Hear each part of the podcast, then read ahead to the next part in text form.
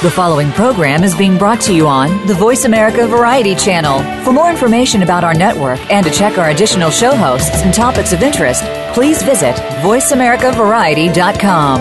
The Voice America Talk Radio Network is the worldwide leader in live Internet talk radio. Visit voice america dot com. The views and ideas expressed on the following program are strictly those of the host or guests and do not necessarily reflect the views and ideas held by the Voice America Talk Radio Network, its staff, and management.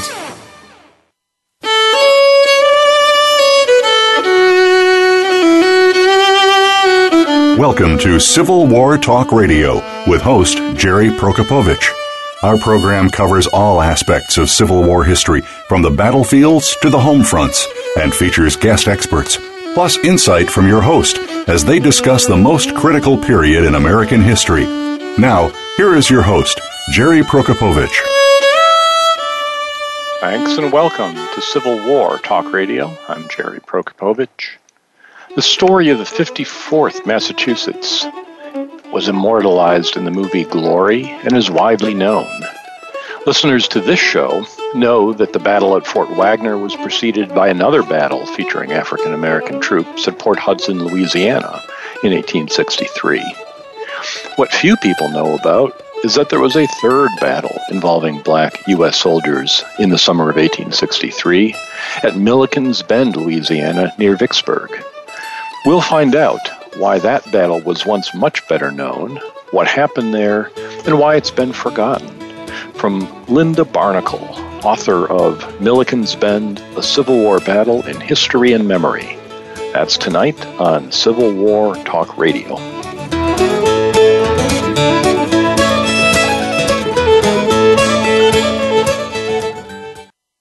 Streaming live, the leader in Internet Talk Radio.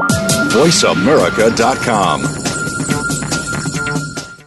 Now you can take your favorite Voice America radio program with you anywhere. Sign up for our mobile app if you have an iPhone, Android, or BlackBerry. The Voice America Interactive Radio Player, powered by Aircast, gives you the freedom to listen to any of our programs anywhere, live and on demand. No registration is required. Listen to your favorite Voice America hosts and discover new ones. Download the Voice America mobile app for iPhone, Android, or BlackBerry, powered by Aircast. Visit the Apple iTunes App Store, BlackBerry App World, or Android Market.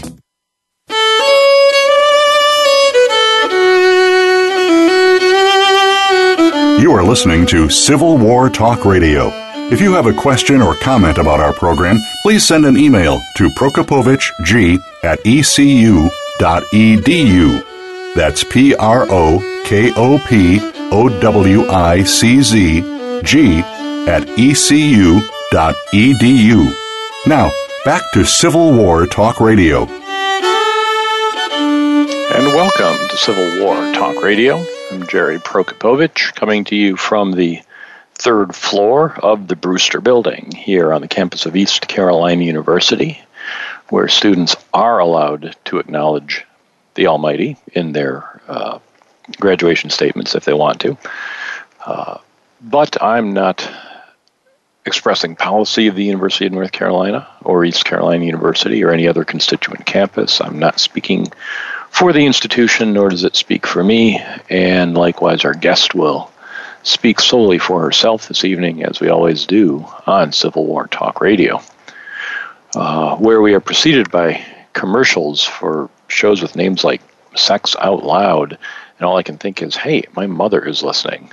Uh, For which I should add, Happy Mother's Day uh, coming up this uh, Sunday. It's the beginning of May two thousand fourteen, so Happy Mother's Day to all mothers uh, who are listening and mothers of all listeners.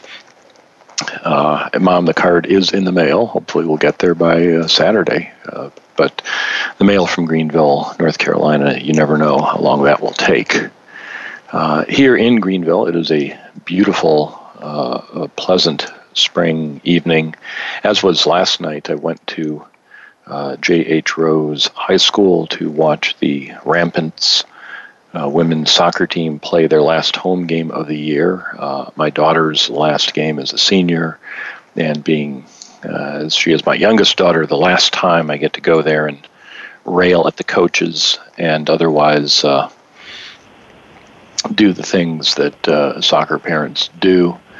Uh, it was fun to watch. Uh, the team won and is set up for uh, tonight's or tomorrow night's season finale, an away game at New Bern, uh, where, if, to keep it relevant, Ambrose Burnside landed troops in eighteen sixty-two, uh, and where the team will will play a game that, if they win, will give them second place in the league and a playoff spot, something that Rose uh, girls soccer has not experienced in living memory. So it's a big game, and, and uh, looking forward to it very much. Uh, whether they win or lose, though, it's been a great season and a great uh, four years of following the team, and a couple years with the older daughter before that. I put a video of uh, a clip or two of the game on YouTube, but I've, I've hidden them away because I don't want strangers looking at, at the team. Uh, And if I say it on this show, being the most popular show on Voice America, it's po- possible millions of people would then log in and it would go viral. We don't want that. Uh, we do want people to check out w w w dot impediments of war dot org, where Mark Gaffney will tell you uh, by posting what's going on on this show, including our upcoming shows. Next week, Bjorn Skapsen of the Abraham Lincoln Bookshop in Chicago, and also uh, a historian in his own right, will be with us to talk about various activities.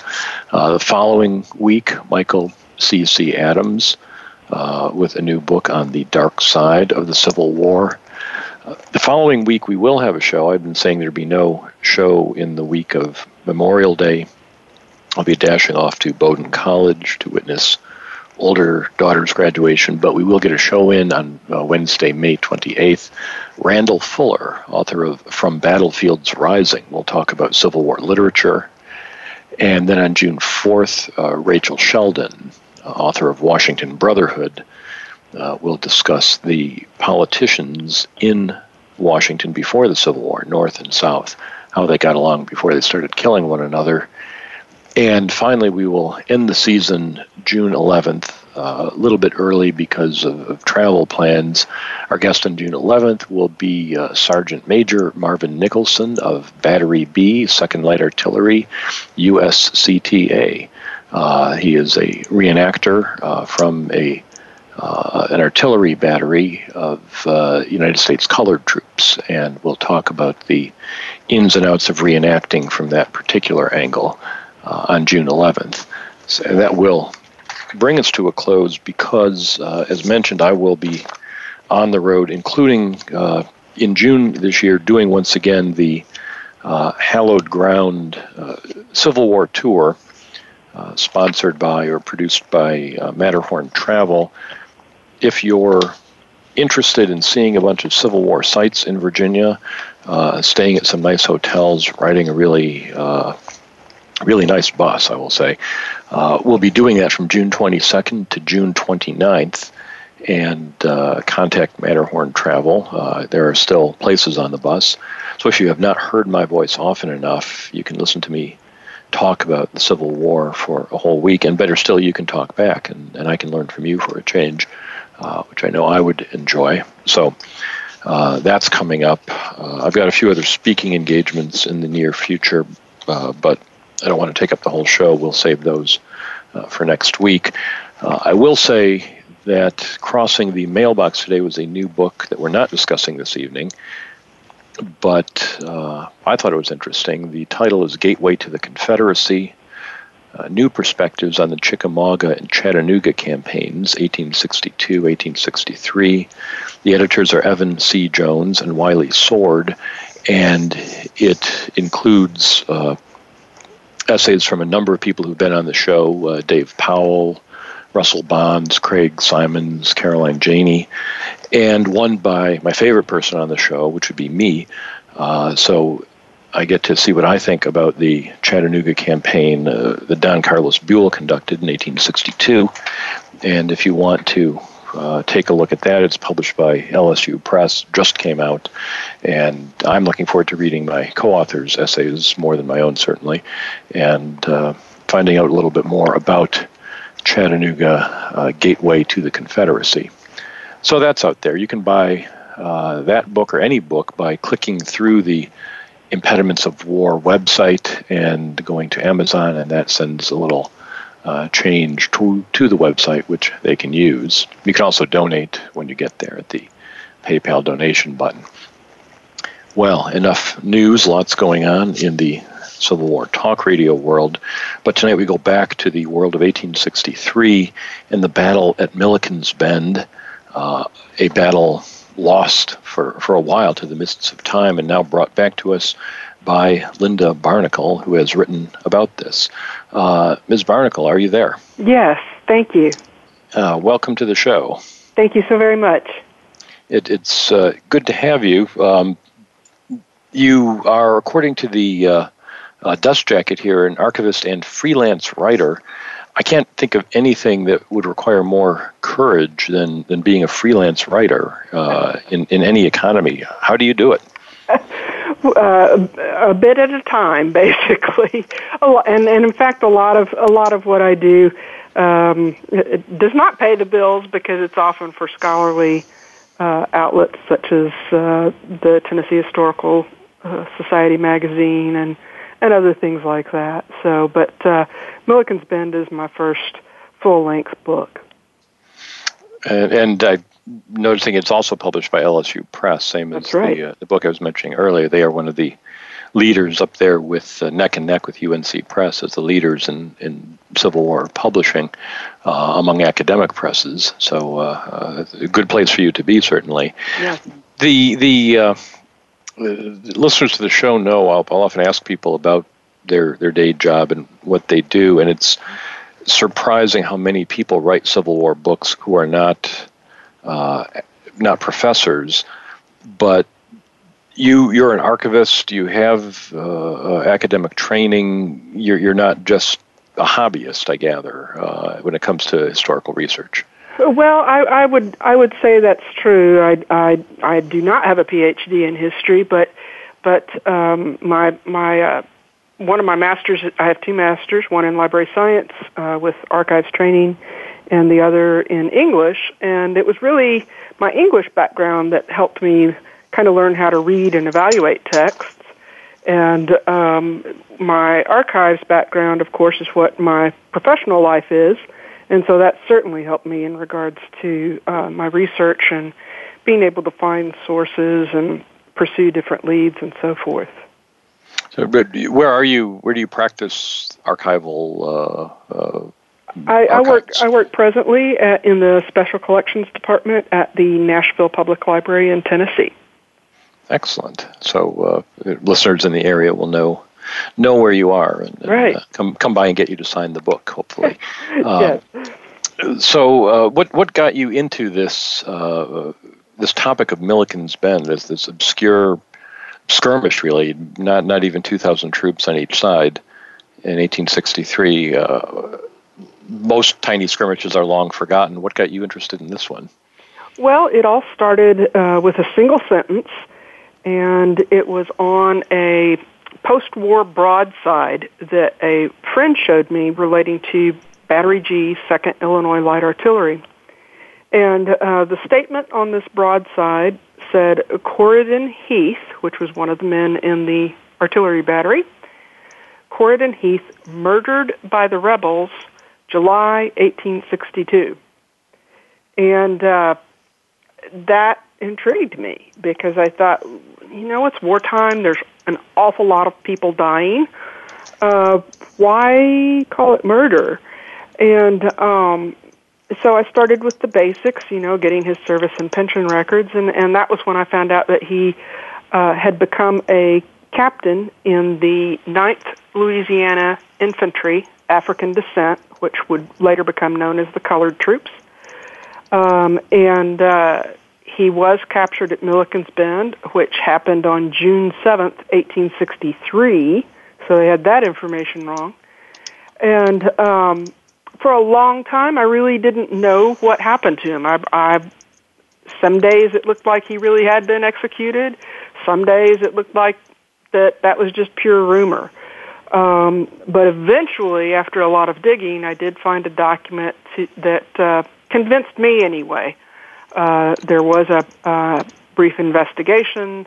Uh, there was testimony taken and so forth, and, and it, it does appear that he was executed for being a white officer leading black troops, and the charge uh, was uh, leading a slave insurrection. Well, that's, to the extent people have heard anything about Milliken's Bend, usually uh, that's something that comes up, the idea of a massacre there. And I definitely want to talk with you about that, but I thought we might go back to the the first chapters of your book, which uh, which I found fascinating because uh, you begin before the war establishing, uh, I'll, I'll call it the, the temperature of racial feeling in uh, the Trans-Mississippi and in, in Louisiana and Texas, uh, where Louisiana where the battle happened, Texas where the Confederate troops came from. Uh, and you don't mince words as to how uh, how the local population felt uh, before the war about uh, uh, about race as as a concept. Uh, can you share something some of that? Sure, sure. Um, one of the the the first part of the book um, looks at race and the fear of slave insurrection and the Southern response to that fear of slave insurrection, uh, and and it I, I base it strictly on the sources that I found, um, and in fact I rely very heavily in the earliest chapters on Charles Dew's book Apostles of Disunion, uh, and that book looks at what the secession commissioners when when the states first began seceding. Um, and there were a number of states that were still kind of on the fence. Um, the states that, that were the first to secede sent out secession commissioners to try to persuade the other states of the South to secede and join the Confederacy. And when you look at the statements that are being made in that context, and when you look at the ordinances of success, secession that was passed, uh, particularly I look at Texas, of course, Um, there's no question that in the Southern mind at that time, this is eighteen sixty, sixty-one, the election of Lincoln, just just that, this is before Fort Sumter takes place, the election of Lincoln was essentially a declaration of war against the South because Lincoln was going to incite the slaves to rebel. And, you know, just prior to Lincoln's election, there had also been uh, the John Brown's raid on Harper's Ferry. And so all of this comes together. And um, what really helped me kind of understand this for myself was to think about how, uh, particularly in the days after nine eleven, how we responded to terrorism. And, you know, before nine eleven, you see a suitcase at a train station, and eh, it's a suitcase at a train station. But after nine eleven, everything changes, and now that suitcase at a train station is a bomb. That's the first thought you have. And to me, that is somewhat analogous to the way the South viewed, uh, you know, the events of fifty-nine, sixty, and all of a sudden, you know, there were insurrections lurking around every corner, and so there was ta- a great deal l- of paranoia. We're going to interrupt here and take a short break and come back with that that point uh, and talk about how the paranoia spread. Uh, we'll do that in just a moment. I'm talking today with Linda Barnickel, author of Milliken's Bend, The Civil War Battle in History and Memory. I'm Jerry Prokopowicz, and this is Civil War Talk Radio.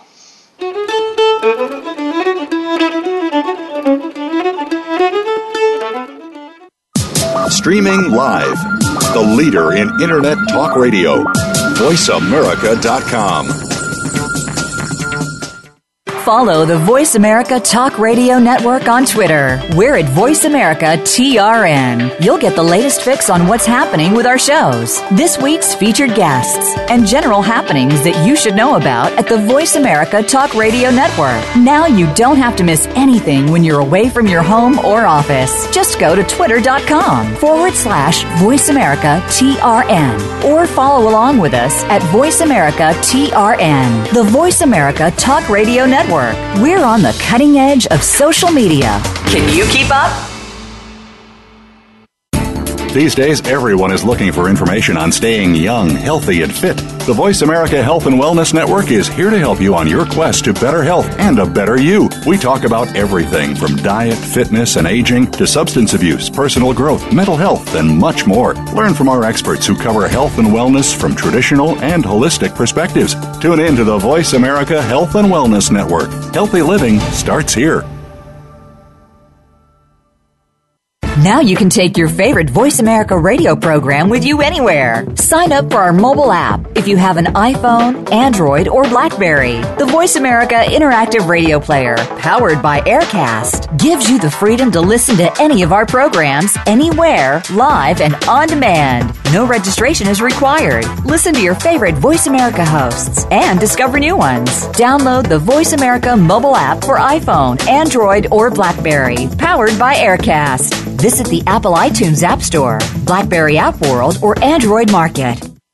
Ask the experts. Call toll-free right now, one eight six six, four seven two, five seven eight seven. Hello? And ask our all-star team to answer your question. That's one eight six six, four seven two, five seven eight seven. Thank you for calling. voice america dot com.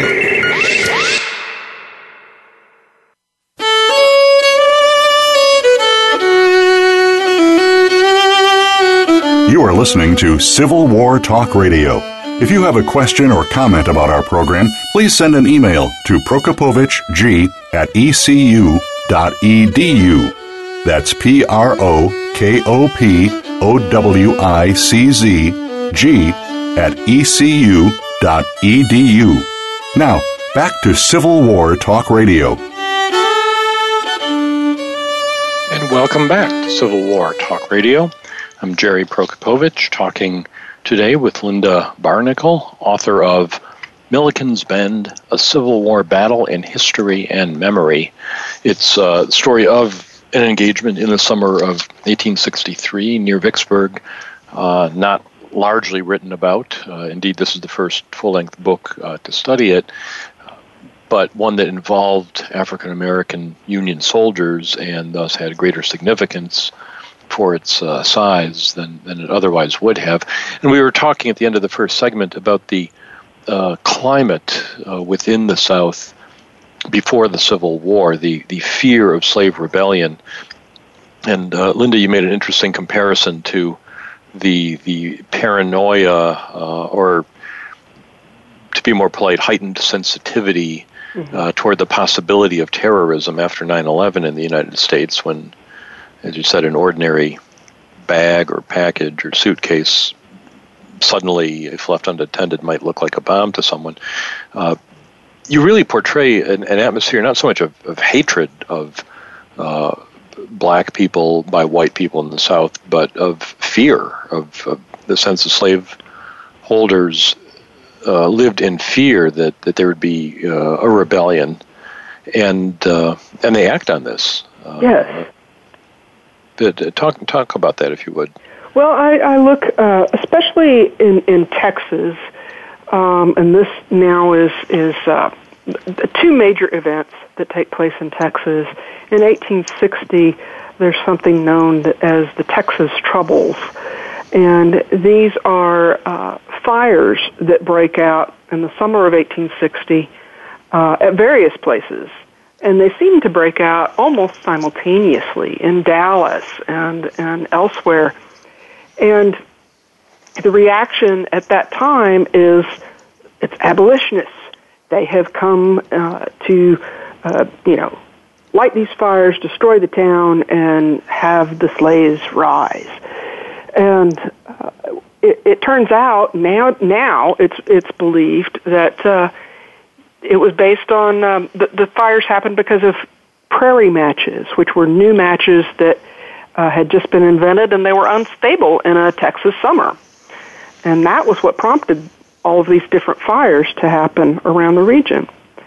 Um, so that was one aspect of where the p- paranoia comes in.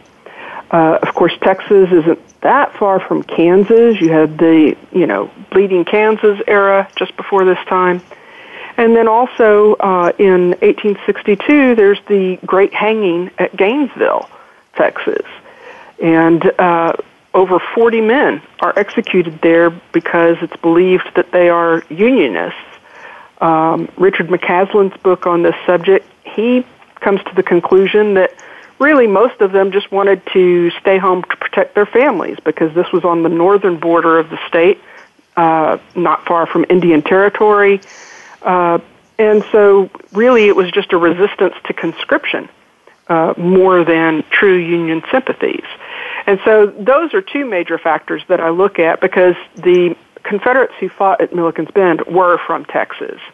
And in fact, they were from many of these same places where uh, these incidents took place.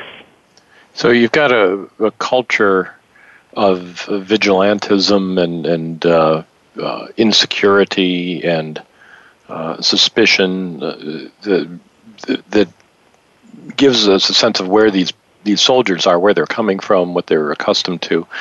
And I, I will say, when I was reading your book, uh, you know, lots of battle books get written, and when you open a battle book and the first chapter is about the West Point career of the commanding general on each side, you know, you tend to roll the eyes and stifle a yawn and say, I think I've read this forty times before. But when the first chapter is about how unstable prairie matches uh, set off fires that are mistaken for abolitionist terrorism, and the book is actually about a battle in, in Louisiana in sixty-three, it piques one's interest, and uh, it, it it really is uh, a great approach for, for showing how otherwise unconnected things are, are closely connected. Thank you. So, so, so we get these troops going uh, to uh, you know enlisting from Texas and, and serving in Louisiana. Uh, The the the giant prairie match of the Civil War that goes off in, in eighteen sixty-two is the Emancipation Proclamation, right? And and that uh, uh, certainly puts a new uh, spin on things in in Louisiana and in Mississippi, where uh, this campaign takes place.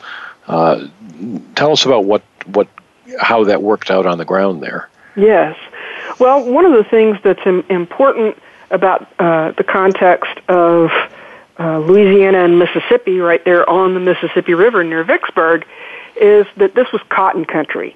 And it's exactly what we think of when we think of the Old South. Uh, many planters had very large slave holdings in that region. Uh, and many of the counties and parishes uh, were seventy-five percent or more blacks. And, of course, the majority of those were slaves. And so when the war comes and the white men of military age go off to war, uh, of course that proportion skews even higher to black slaves. And that, again, feeds into that whole paranoia, and that's all even before you get to the emancipation. So once the emancipation is issued in uh, September of sixty-two, the Confederate government in Richmond uh, really tries to up the ante and figure out a way, how can we stop this from happening? Uh, some of them have a, an attitude of, oh, you must be crazy because you're setting slaves free in areas that the Union doesn't even control. Um, but many of them take it quite seriously as, again, as a as a call for slave insurrection. And that becomes even more heightened when you reach January of sixty-three, when the final Emancipation Proclamation is issued, uh, which not only uh, you know purports to free the slaves in Southern Territory, but also directly specifies that blacks may serve in the Union Army. And so that that is the giant prairie match that goes off. And as a result of that, the Confederate Congress actually, uh, they debated a lot, but eventually they pass a law that says that white officers in command of black troops should be executed on the charge of inciting slave insurrection. And black enlisted men uh, should be returned to slavery or dealt with under the laws of the state where they are taken, which, again, on the charge of slave insurrection, the penalty is death. Now, at this point, we're seeing the the Southerners uh, as slaveholders, as, as soldiers, in a very bad light. Uh, and I know when I'm teaching Civil War to students, uh, they are resistant, uh, and justly so, to the bad South, good North uh, paradigm uh, as a, a gross oversimplification, uh, you make it quite clear that uh, the Union Army in this area, northeast Louisiana and uh, uh, Mississippi near Vicksburg, are not good guys either, uh, and uh, at least the slaves don't view them that way uh, in terms of the treatment that they get. Uh, how, what does the Army Uh, talk about how the Army tries to recruit regiments or what they do with the, sure. the, the slaves they find. Well, it's it's uh, but by this point we're now in around April of sixty-three, and uh, recruiting is beginning uh, in earnest in that region in the Union Army, and um, it's it's a very chaotic situation for everyone involved on all sides, but uh, with the Union Army, there's a number of factors at work. Uh, I'll I'll stick to the recruiting aspect of it, but there's a, as you know, there's other things that are taking place as well. Uh, many of the former slaves are simply impressed into the Union Army. Uh, the white officers are going out to recruit, and they just basically march on a plantation, call all the men out, and march them off. Um, another thing that's happening is these white Union officers Um, will not receive pay at their new grade until their regiment gets recruited to strength. So that means they're going to take everybody and anybody because they are in a hurry to get their new rank with its new pay. Um, and so there's just a number of factors. That's that's just a couple of issues. Um, but then there's also situations where uh, you have white Yankee troops who are not happy. They're just as upset about the Emancipation Proclamation as the Southerners are. And um, some of them desert, and some of them just take it out on any of the former slaves that they happen to run into, and sometimes they even go out looking for trouble. So um, it's a very uh, chaotic situation, and, and uh, really there's there's very few people who are truly the African Americans' friends at that point. You, you describe an incident in one uh, one white regiment where, uh, after a series of uh, abuses of, of black soldiers, finally the officer uh, in charge has a, an offending white soldier punished by being whipped by black soldiers. Uh, symbolically, it sounds like it was not really a severe punishment, but Uh, that set off a firestorm. Oh, absolutely. Uh, uh, that that was uh, the the depth of racism among the Union soldiers was is, is revealed by something like that. Yes, and and these uh, white soldiers who were were being whipped by by the black troops, and that's under the orders of the commander of the black troops.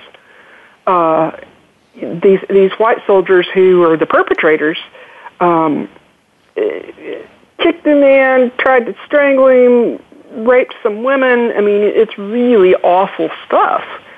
And, um, you know, I I can only imagine that the, the blacks in the region had to wonder what, you know, what the Union had to offer them, because sometimes it didn't seem like very much. And, in fact, at, at one point you have an abolitionist who's with the Union Army, and, in fact, it's that same officer, Isaac Shepard, who has the, the soldier whipped. Um, at one point, he says that, you know, and then this is, this man is an, a true abolitionist. He says, the way we treat these people, meaning the former slaves, makes me wonder if maybe they might not have been better off with their masters. And that, to me, is just a profound indictment of the Union troops in the area, the fact that an abolitionist would, would make a statement like that. Well, eventually they do succeed in organizing uh, some black regiments, uh, but they they don't. Uh, well, well, how does that how does that go? When, once they've got troops, uh, they've got men brought in. Um, there there was no boot camp in the Civil War. Uh, regiments basically trained themselves. Uh, how did that work out with these re- regiments? Well, at the time that uh, Milliken's Bend occurred, in, in April you have the white officers who are appointed. Then they go out and recruit among the former slaves. That takes place mostly in May. And then early June is Milliken's Bend. So there's not much time for training. The officers are learning their duties because a lot of them had jumped several grades. You have sergeants becoming captains and privates becoming lieutenants. And uh, so everybody is learning. Uh, because the recruitment is an ongoing process, uh, none of the men would have had more than, say, a month, month and a half of training. Uh, and you have a lot of people who are who are just coming in.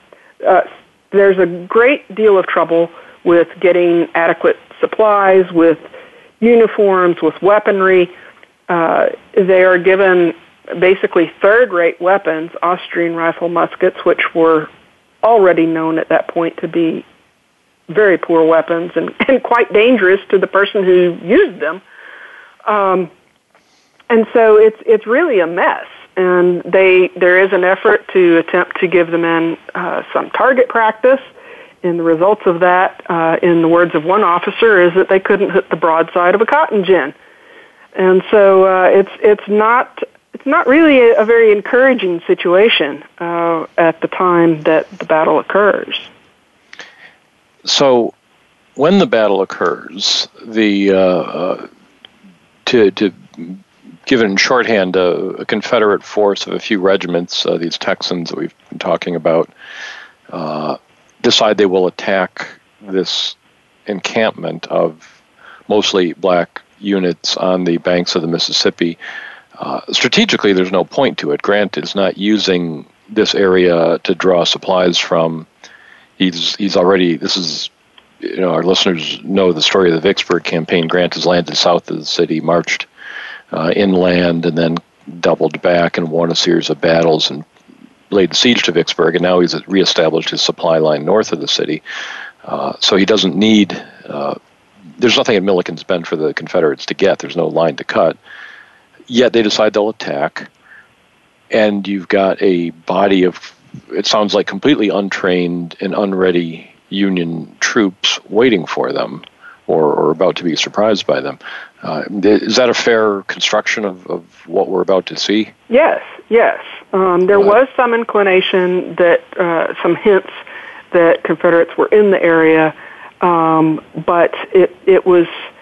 Uh, not, there was not a lot of warning, maybe just a day or so, um, and the, the Confederate troops were uh, had just found out a few days prior to the actual battle that Grant's supply lines had, had changed, and um, it was felt that uh, they still had to make some attempt to at least make a show of trying to come to rescue Vicksburg, um, but also they were they were out to break up these Uh, camps of instruction or, you know, in their view, insurrection.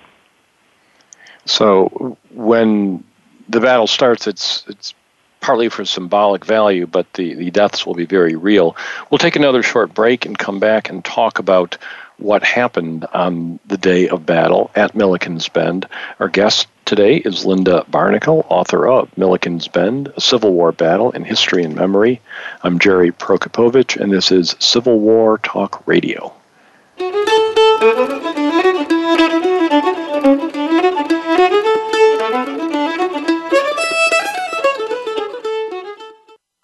Streaming live, the leader in Internet Talk Radio, voice america dot com. Follow the Voice America Talk Radio Network on Twitter. We're at Voice America T R N. You'll get the latest fix on what's happening with our shows, this week's featured guests, and general happenings that you should know about at the Voice America Talk Radio Network. Now you don't have to miss anything when you're away from your home or office. Just go to twitter.com forward slash Voice America TRN or follow along with us at Voice America T R N, the Voice America Talk Radio Network. We're on the cutting edge of social media. Can you keep up? Now you can take your favorite Voice America radio program with you anywhere. Sign up for our mobile app if you have an iPhone, Android, or BlackBerry. The Voice America Interactive Radio Player, powered by Aircast, gives you the freedom to listen to any of our programs, anywhere, live and on demand. No registration is required. Listen to your favorite Voice America hosts and discover new ones. Download the Voice America mobile app for iPhone, Android, or BlackBerry, powered by Aircast. Visit the Apple iTunes App Store, BlackBerry App World, or Android Market. Stimulating talk gets those synapses in the brain firing really fast. All the time. The number one Internet talk station where your opinion counts. voice america dot com.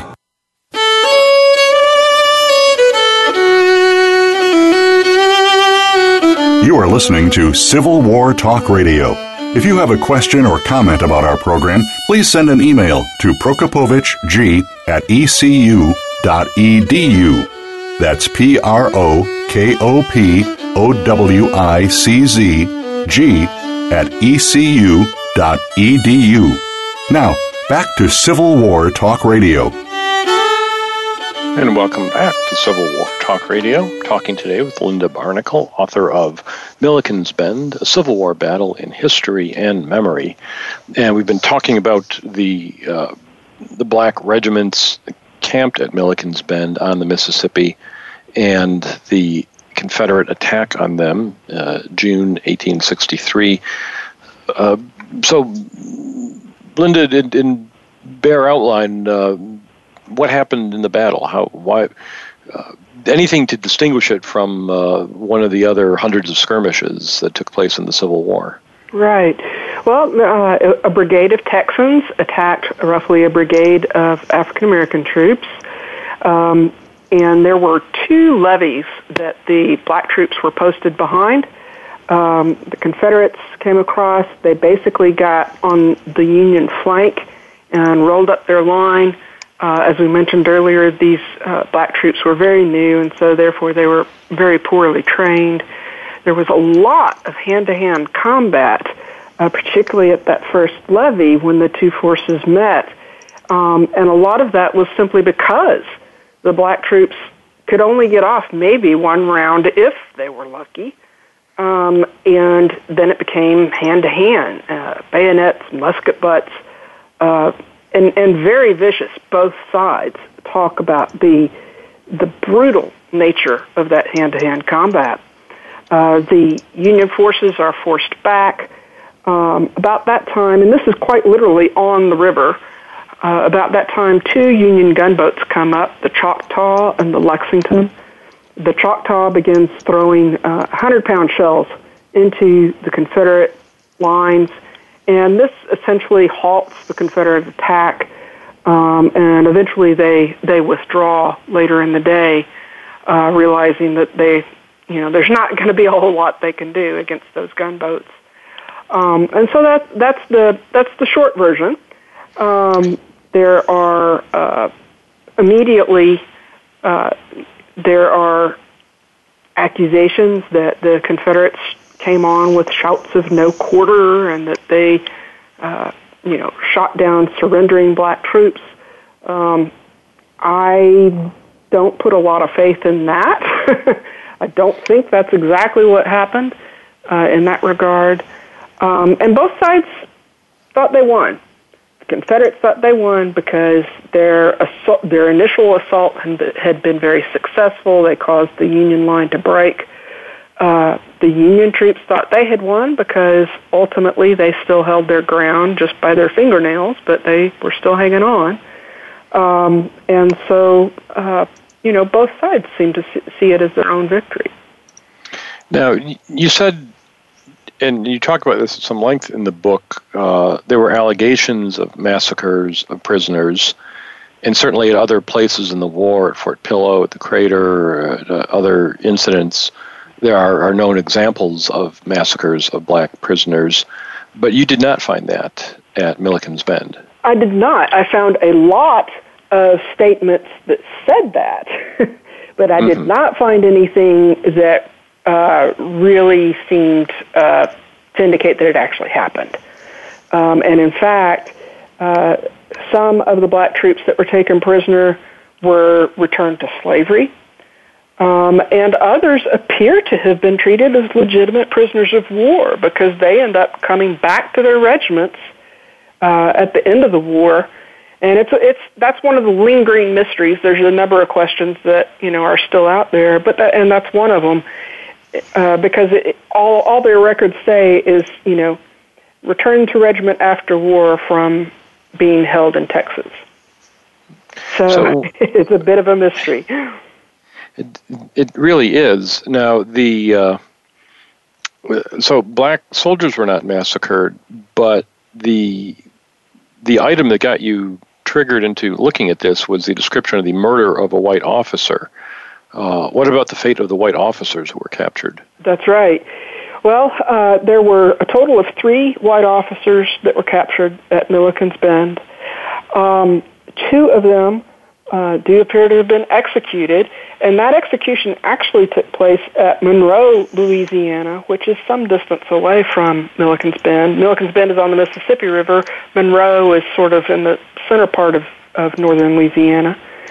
And um, one of the officers did manage to be exchanged uh, as a prisoner, and that was because he was still wearing his old uniform from the infantry regiment that he had originally served with, and he just said, you know, hey, don't look at me. I'm I was just here at Milliken's Bend and joined in, and, you know, I'm not really an officer with the colored troops, although he was.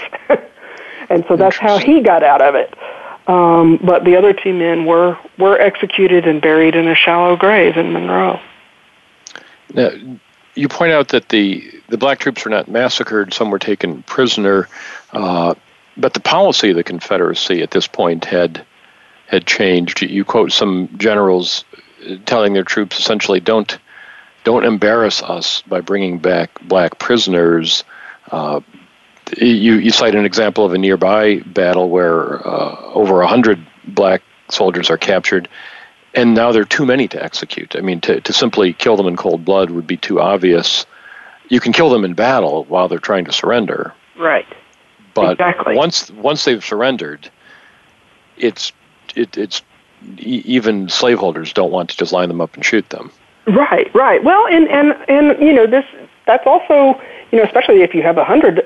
Uh, you know, former slaves. Well, that's that's money, you know, and uh, so, uh, and at that time, especially in the Trans-Mississippi, um, you know, they need they need labor. You know, this is uh, summer. There's going to be harvest in a couple months, so, so there's a number of factors there that kind of mitig- mitigate against that, um, and uh, there is a lot of kind of confusion within the Confederate chain of command in terms of what. what should be done, because again, this is an entirely new situation for everyone, uh, having black troops in the Union Army. And um, even though the Confederate Congress had passed uh, the laws that we mentioned earlier, uh, there is a, a kind of the convenient way to avoid this situation would be to attack with, without quarter and to kill them on the battlefield. Uh, and that way you don't have to worry about that kind of a problem as to what to do with them as prisoners. Now, this does have all kinds of repercussions. You point out uh, the use of black troops leads to the breakdown in the exchange of prisoners. Uh, but this is also one reason why Milliken's Bend was a well-known engagement for a time. Both sides uh, want to talk about it. Uh, the North says, look, they've Uh, attacked or, or, or massacred our black soldiers, or they won't exchange them.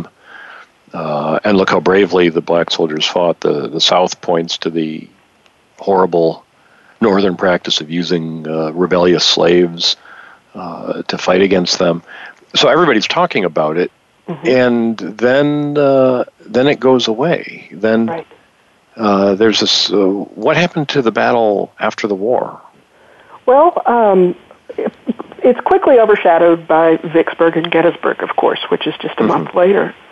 Um, the site of the battlefield itself was washed away in the early twentieth century, and so there's literally, you know, it literally vanished.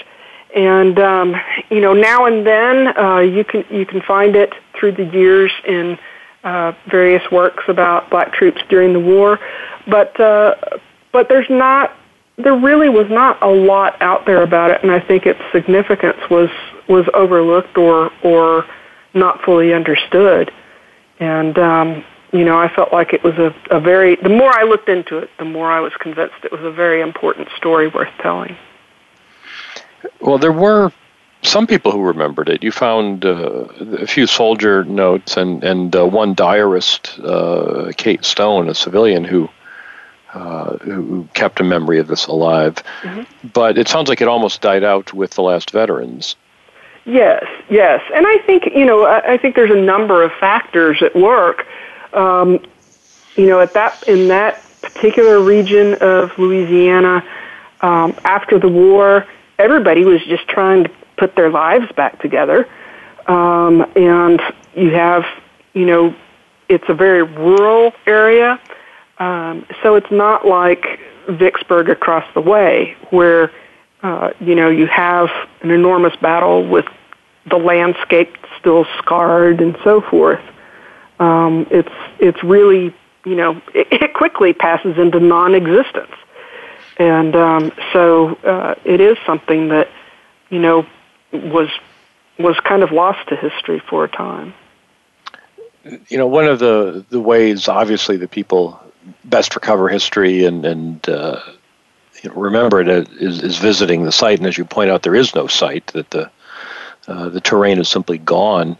Uh, so is there any memorial, any marker anywhere uh, to remind people that this happened? Uh, yes, uh, that, that has happened in recent years, I would say over the past, say, twenty years or so.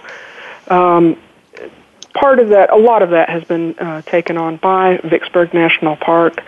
Um, there is a small plot of land on the Louisiana side of the river that is owned by the park.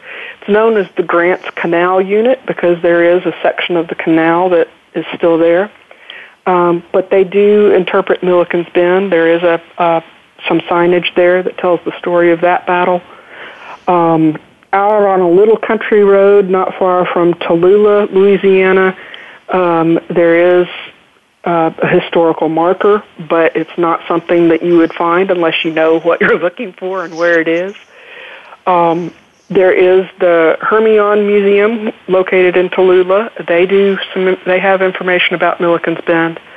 Uh, and now in the visitor center at Vicksburg uh, Park, there's also a panel about Milliken's Bend and um, the actions of the the Mississippi uh, black regiments are commemorated in a statue in the park. So there is a, a lot more attention that has taken place over the, the past decade or two. It, did anyone who fought there go on to, to do anything else that's been remembered?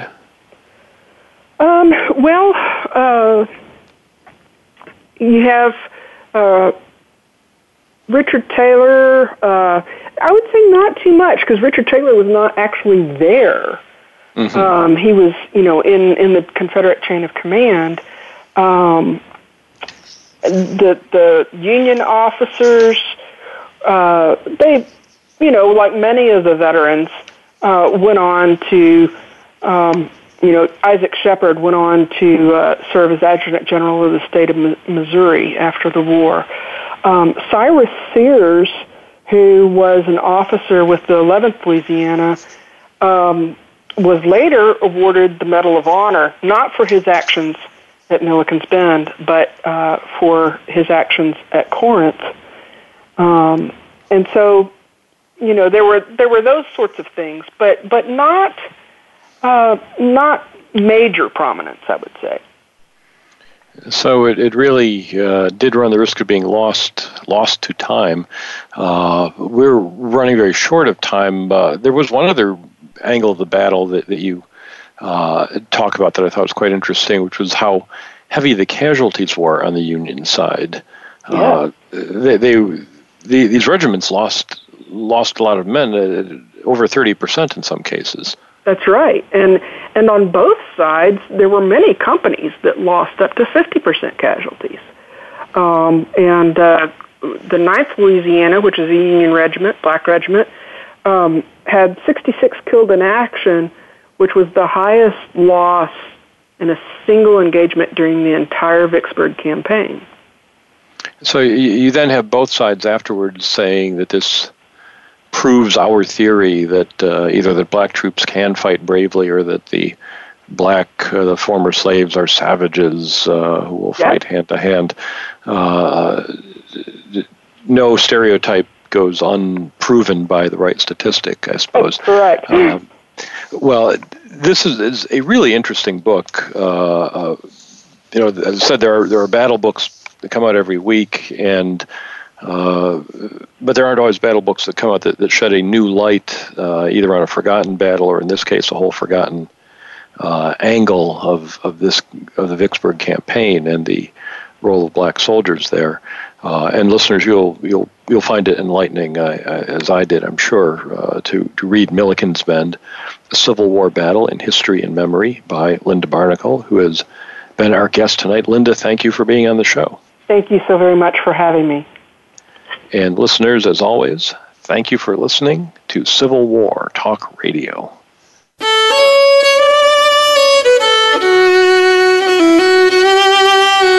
Thank you for embarking on a part of American history this week.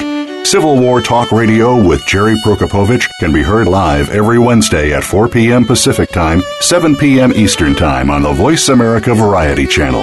Have a good week.